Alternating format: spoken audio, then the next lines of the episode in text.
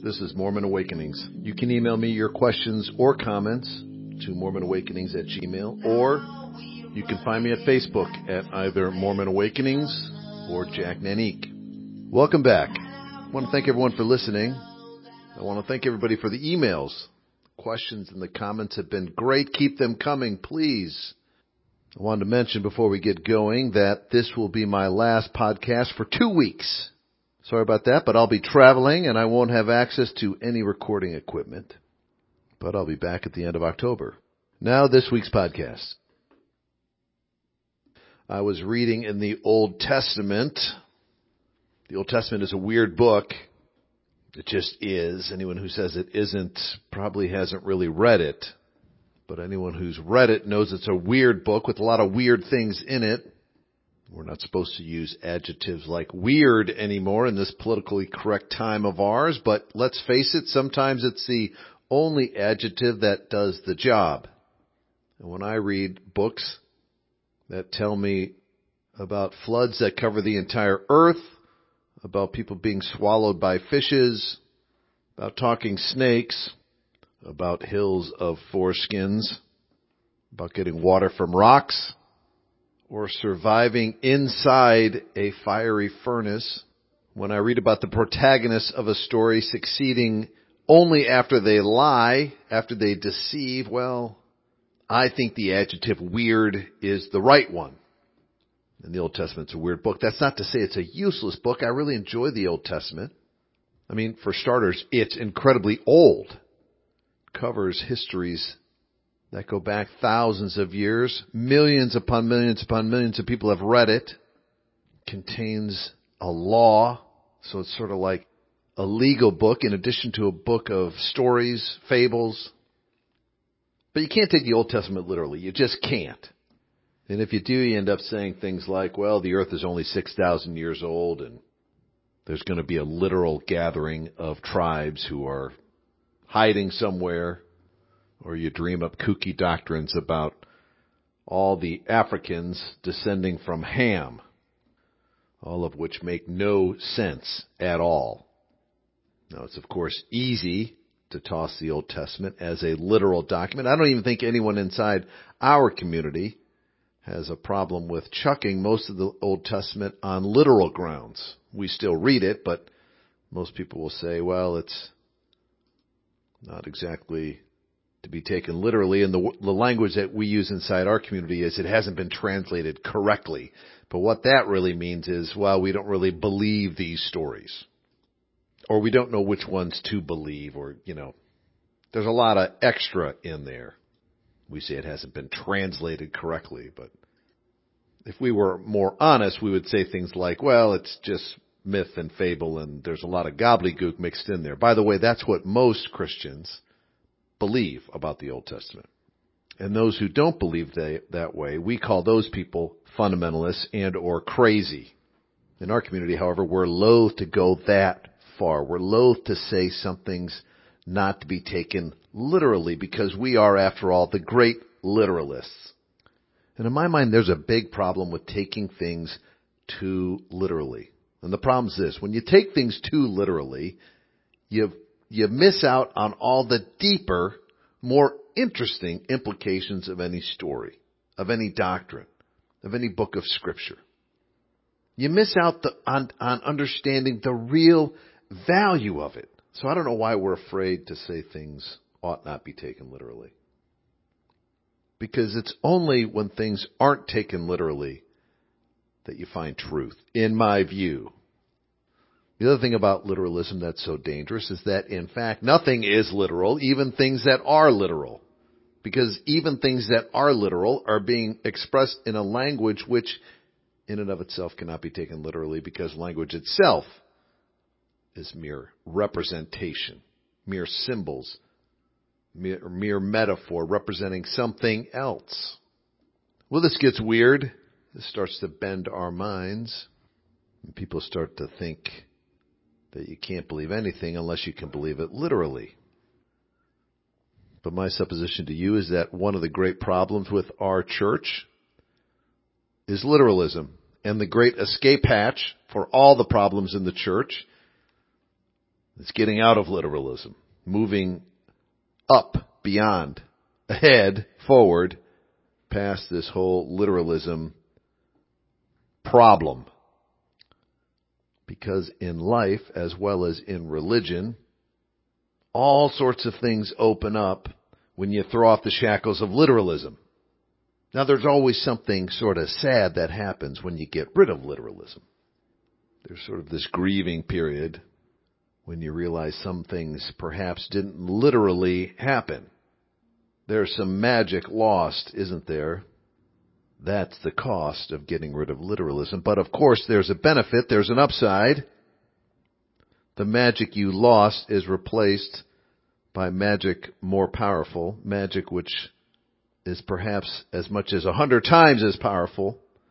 Many more options, many more potentialities suddenly bloom to life. I listened to an interesting podcast this past week. Naked Mormonism sounds profane, I know. In it, the host postulates that Joseph Smith used basically the active ingredient in ayahuasca to produce spiritual experiences among him, his followers, and in his own life, by the way. This is an interesting theory, and it addresses head-on how literal one should take the most founding story of Mormonism, the First Vision, the translation of the Book of Mormon. These are sacred cows indeed.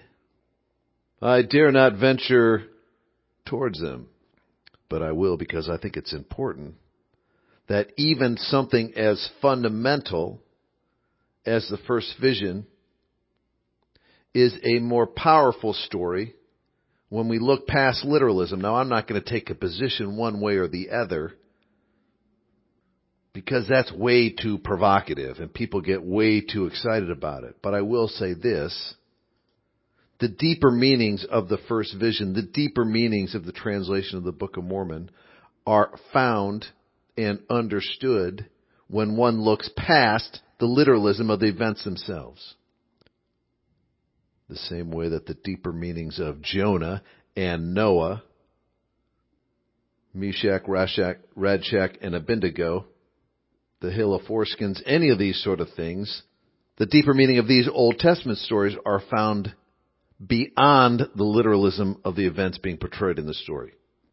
And being able to look beyond specific events, to look at the metaphorical, symbolic, the figurative meanings is a critical skill. And the deeper, more powerful truths of life lie there beyond literalism. The idea that somebody can pray, get an answer, produce scripture, have a vision even, even if it's in one's own mind, who knows? For whether it was in his mind or it really happened, nonetheless, it was very powerful. And I like the idea of being able to have a powerful experience myself. Pile on the fact that he was grotesquely unworthy, as we would measure someone's worthiness by today's standards, a la Temple Recommend.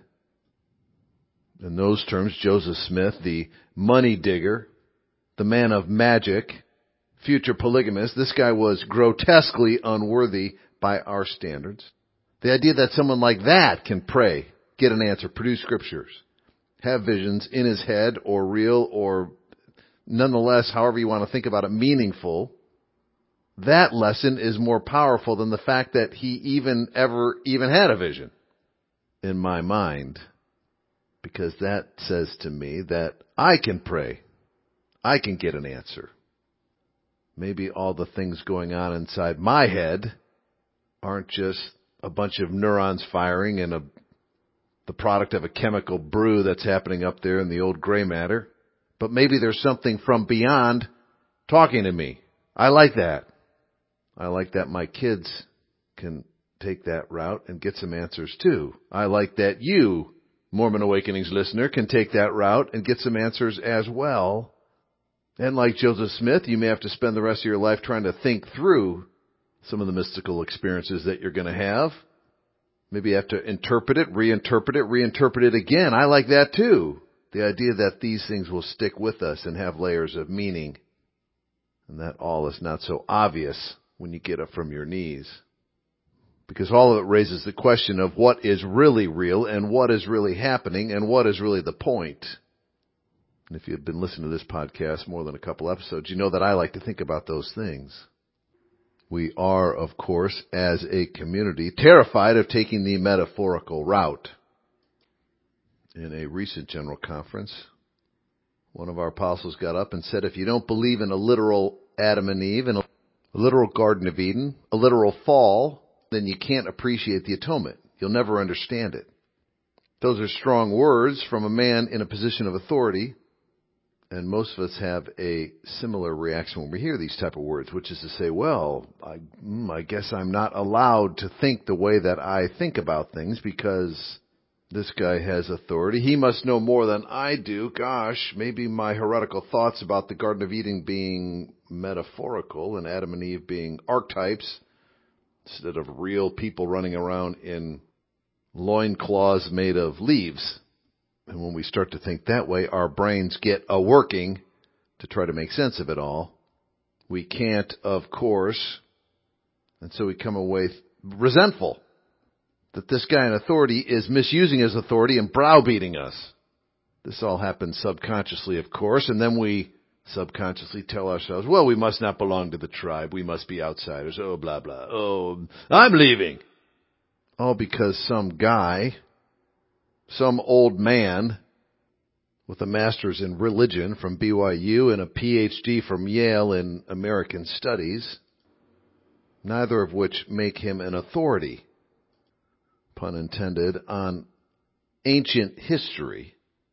And again, I'm not trying to impugn the guy. I mean, I admire that he went on and got advanced degrees from B Y U and Yale. I mean, these are admir- admirable things. I admire his audacity, his boldness in getting up and making a statement so strongly about the Garden of Eden and a belief in a literal Adam and Eve. But I think he's totally wrong. I think you can't even make sense of Adam and Eve and the Garden of Eden and the atonement and the resurrection.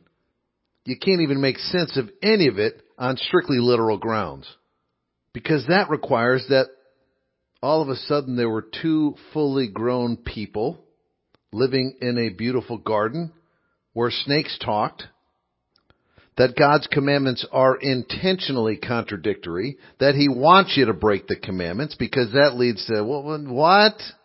Never mind the fact that believing in these two beings just kind of appearing requires a, you know, evolutionary jump of sorts, because there's hundreds of thousands of human and humanoid history that predates this supposed literal Garden of Eden, although even that's hard to say because no one's really sure when the Garden of Eden was, other than it was a long time ago. Even those who say the earth is only six thousand years old can't point to any sort of evidence of some sort of date. So you got to believe that these two just sort of appeared, beamed down from the starship, if you will. Maybe that happened. I'm not saying it didn't. I'm open to it.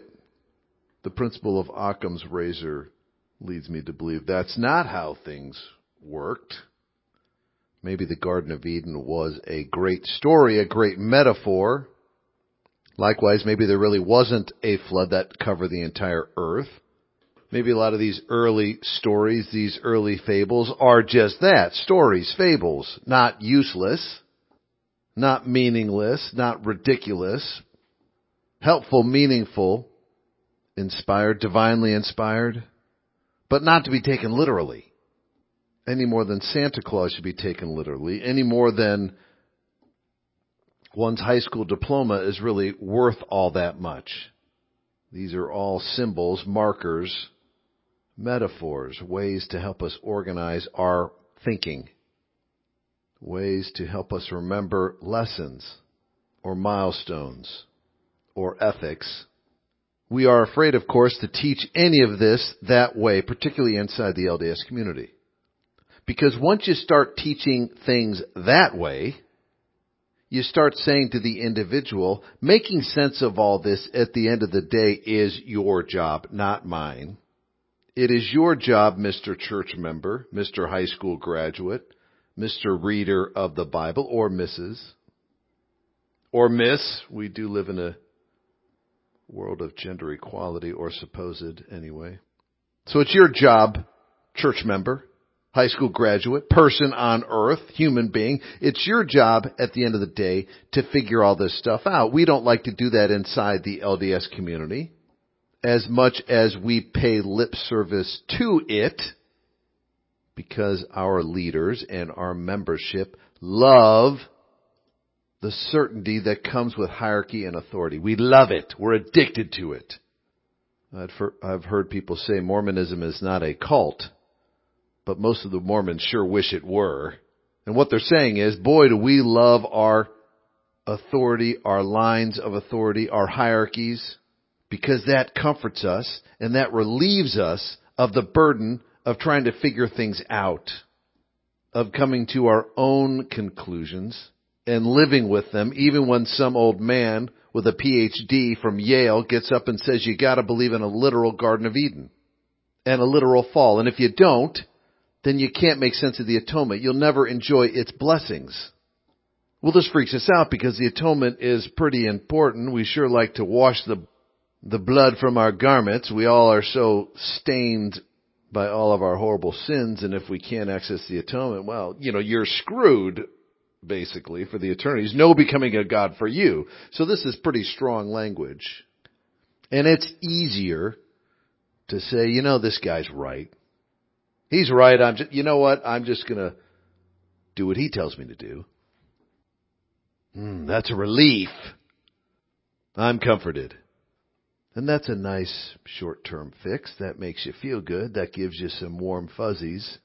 But the next time something else comes up that confuses you, like polygamy, like City Creek Mall, like Mountain Meadows Massacre, like the policy against against the children of gays, like the historicity of the Book of Mormon, any of the hot topics that people get very excited about, well, when you confront these sort of things, because you have no experience thinking for yourself, standing on your own two feet, living with your own conclusions, when you turn and look to these very same people in authority, the hierarchy, and find their explanations wanting, again, it becomes harder and harder and harder to just defer, to just submit.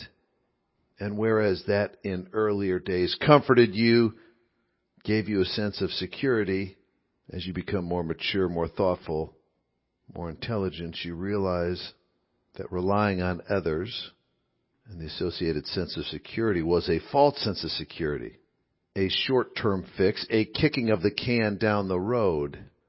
And when you wake up one day and you realize you've been doing this, you're mad at someone. It's usually yourself, but you take it out on others. But the person you should be mad at at that point in life is the person who looks at you in the mirror, presuming that anger is, in fact, the right response, which I don't think it is. Because this point in life is experienced not just by people inside our community, it's experienced by every person who's ever lived on earth, who's ever been taught anything about anything by anyone. Because there's a point in all of our lives where you have to break out of the shell. And the, the act of breaking out of the shell makes you stronger. That act in, in and of itself is a good thing, because it enables you, the next time you hear the apostle get up and demand that you believe something literally that you simply do not, it allows you to say, oh, that's that guy's opinion. And being able to say, oh, that's that guy's opinion is a lot more healthy, a lot more productive, a lot more comforting than feeling trapped, coerced, being forced, and all the associated resentment that just seems to percolate inside your belly when you give your authority to someone else. Now, many people are not willing to do this. Or they don't want to do this because at the end of the day, they want to be able to say, well, I did what that guy told me, and he has authority, so I'm fine. They like this comfort. They love the hierarchy. They love giving their authority to the hierarchy. They like people with authority telling them what to do, and they like deferring. That's why I say Mormonism is not a cult, but boy, do Mormons wish it were. Now, I'm being unduly harsh because, let's face it, this is a stage of life that we all need to walk through. And even if you don't think you need to walk through it, you can at least have the charity to allow other people to walk through it, it being the period of life where you defer, where you grant authority to others, where you allow others to do your thinking for you. That's not such a terrible thing after all, and we do it all the time because we have so many brain cells, so many minutes and seconds and hours in the day, so much that we got to get done, and sometimes we just got to defer and delegate, and that's fine. The only time it's not fine is if something's said or done that upsets you. When that happens, it's nice to be able to rein your authority back in and decide for yourself and own your decisions and be willing to be judged on them. Huck Finn had to do this. That's right, we're talking about Huck Finn here at Mormon Awakenings. Huck Finn had to do this when he was floating down the river with Jim. All that he had been taught by good Christian society during his upbringing in the noble Gentile South taught him that Jim the slave was inferior, was chattel, and that he had a duty based on divine inspiration and commandment to turn Jim in. And there's a point where Huck's floating down the river, and he's thinking about all this, and he says, you know, I don't care if I go to hell. If that's where people go who think like me, well, maybe I, I belong in hell. I don't even care. I like this guy Jim, the escaped slave, and I think I'm going to stay with him. Watch over him. Be a friend to him, no matter what the consequences. This is a great moment. This is a great scene. And in a metaphorical sense, everyone needs to reserve the right to do this, to say this sort of thing in their own lives. That doesn't mean you walk around talking about how stupid people are and, oh, these dumb literalists, oh, these lemmings following authority, these chumps. You don't do that, because people who do that are jerks. But you reserve the right for those times when you're on the raft floating down the river with your metaphorical Jims. And you reserve the right to say, I don't care what I've been taught about this other person, or this policy, or this thing, or this commandment. I don't care what anyone has said about it. I don't believe the things that they're saying. I reserve the right to make my own decision. Is that not the metaphorical purpose of the concept of authority to begin with? Because if you think about it, authority is just the right to do something. People in authority have no more authority than the authority you give them. They have the right to say, to do, to execute certain things, only in as much as it's been given to them by others. If you retain it, then their authority is mute and does not extend past themselves. Because ultimately, each of us have authority for ourselves, and really that's it, unless other people give us authority for themselves in one way or another. Now people stuck in literalism and fundamentalism will say things like, Jack, the hierarchy's authority is not from you or from me, it's from the Lord. It has nothing to do with you giving your authority to them. They, w- w- the Lord gave them their authority. We point to stories in our scriptures, in the Old Testament among them, that try to illustrate this point, don't we? If you don't listen to the guy with authority from the Lord, the Lord will kill you. That's what happened to King Noah when Abinadi showed up. That's what happened to the children of Israel when they didn't listen to the prophets authorized by the Lord. That's what happened to the Jews in Jerusalem after they crucified Christ.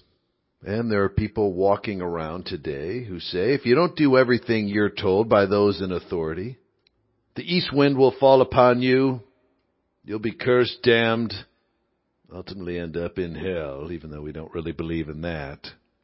And this is a very interesting question. I don't want to be glib. I don't want to mock. I don't want to give this concept short shrift. But I do want to look at some examples. What happens typically in communities when the leaders are telling the followers, the masses, what to do, and the masses say, that's dumb, I'm not going to do it. What typically happens? What typically happens is that the leaders react to the masses. That's usually what happens. Let's look at our own history of polygamy and blacks in the priesthood. As soon as an overwhelming number of people started thinking both were crazy and or forces from the outside started pressuring the church, suddenly we had authority to change those policies. And so it's more like the chicken and the egg, the great authority chicken and the egg. What comes first, the, the authority or the granting of authority, or the, you know, is it the chicken or the egg? Who knows? The Buddhists deal with this differently. They say if you find someone along your path who says he's a Buddha, you ought to kill him. And what they're basically saying is don't give your authority to anybody else. You be the Buddha. Don't listen to someone who says, I'm Buddha, follow me. You be the Buddha. Of course, even Buddhists teach their novices principles, basics, teach them literal stories. You got to start somewhere after all. And so they teach these things, the basics, teach them black and white rules. But at some point, the novice has got to turn into the monk. And then the monk's got to turn into the Buddha. Because the goal is not to pay lip service, to, to, to express obedience for the rest of your life to a bunch of stories and rules and paradigms. It's to become enlightened. And I know we're not Buddhists. But Jesus taught a lot of the same things. Jesus taught people that it really doesn't matter all these customs, rules, traditions, all this stuff you've made up. What's important is what's in your heart. When his disciples would preface their questions to him with expressions like, oh, good Lord, good Master, he would interrupt them and say, why do you call me good? This was Jesus, the most perfect being, according to our own doctrine, interrupting people when they would call him good. And then he would remind them there's only one good being in the universe, and that's God. I'm just trying and learning and growing too. What's the inference from that sort of statement? The inference is, look, you got to own your own life. Stop looking to me to tell you everything and start being, for lack of a better expression, the Christian Buddha. Be the Buddha.